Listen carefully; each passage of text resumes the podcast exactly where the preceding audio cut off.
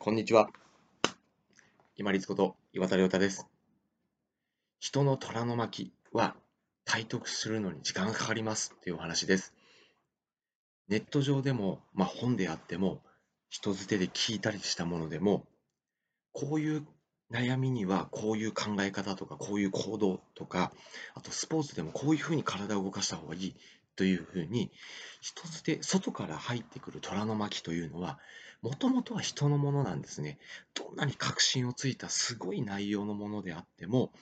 体得するには必ず時間がかかります。時間がかかるということは、何回も何回も思い出して、そして自分で実行する、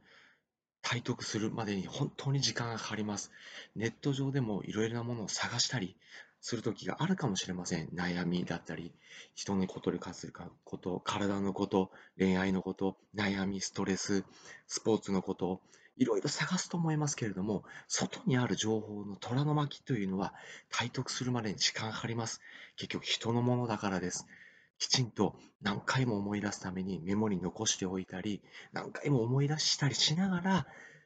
自分の中で噛み砕いて、自分で体験して経験して、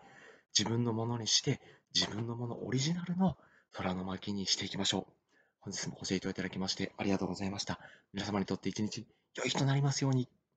これにて失礼いたします。